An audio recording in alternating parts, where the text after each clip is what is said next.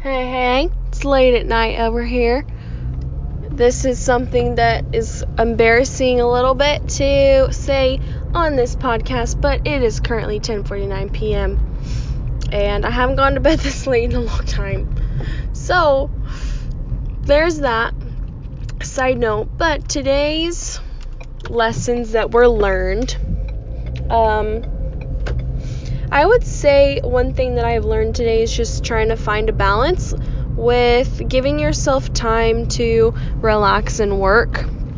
Um, today I went to my family's house. So I worked in the morning and I had a coaching call and I signed on a new client and it was a really cool experience. I actually record most of my Zoom calls so that I can go back and pull audio, text and and all that fun stuff Otherwise, I just don't remember what was said. So I'm bummed because guess what happened? My recording thing stopped halfway through. Well, not even like 10 minutes into a to a 35 minute phone call.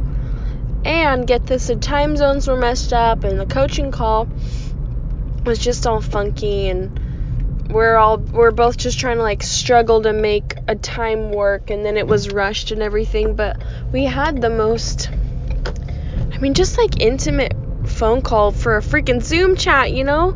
Like i felt like this really wonderful girl and i were able to to connect really well and what i love is i think people um, they see my instagram page right? And that's kind of like the only place i am right now, so not a ton of people know me, but they see my Instagram page and they're like, huh, this 20 year old is like kind of kind of sharing messages and sharing things that an average 20 year old wouldn't. I think it's intriguing to a lot of people because I've gotten responses like that. A lot of people are intrigued that a 20 year old would be sharing the, the story that I'm sharing and would be doing the things that I'm doing so it's really um, inspiring to me because a fear that I had was no one would listen to me because I'm young. No one would listen to me because I haven't gone to college. No one would listen to me because I'm not certified. Or no one would listen to me because I'm not good enough, right? And all of these things were circling around.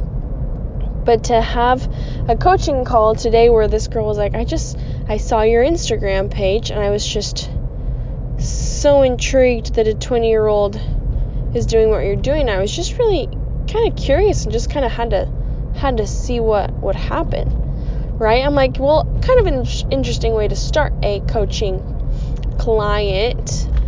But what a cool freaking way to crush the fears that I had felt before, you know? Like what a what an awesome freaking story to to share about fears that are being crushed. So the reason I share that it's not just to sit here and like boast about my own story and be like, oh Yahoo, like I had a win today. It's because we all are gonna have those wins, and I want those wins for you guys.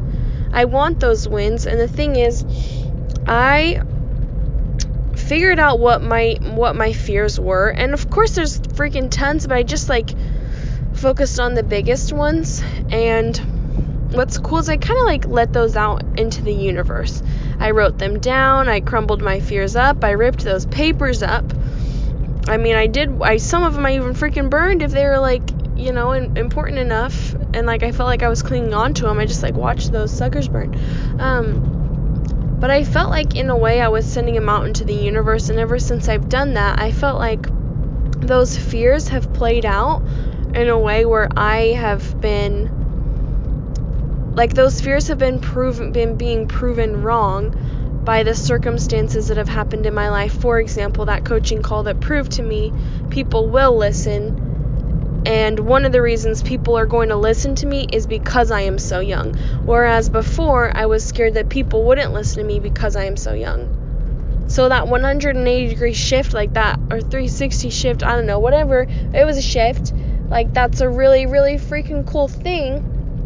And that can go and that can be applicable for all of us. So, whatever your deepest, darkest fear is, try reversing it. Try thinking, like, you know what? What's the best circumstance that could come from this fear? Like, how can we make this fear positive? How can you make your fear of not being, at least like reflective of me, like of me not being old enough, like what's your fear, right? And how can you reflect that to because she's so young, she can. Like how can you reflect your fear to be like that? Because I'm going to tell you right now, it's really, really humbling to be able to feel that shift inside yourself. And I know that if I would have felt that shift earlier, I would be in a completely different place, even though I only wrote those fears down like a month or two ago. But I know I would have been even farther down the line of where I'm trying to, to go. So try that out because I want to help you guys be as successful as you can be. Um, so that's kind of my message. And on top of that, a quick message about family and stuff is I've been working hard to heal for my family relationships and that's a continuous struggle. It's always hard when you have so much to do and you have a lot of work that you want to do. You don't want to put your computer down, you don't want to put your phone down when you go hang out with family. One, I mean, for me personally, I just feel like I don't always get a lot out of family events. One, and two, everyone's just on their phone, so I'm like, well, if everyone's just gonna sit on their phone, like I'm gonna do something useful and purposeful and I'm gonna work.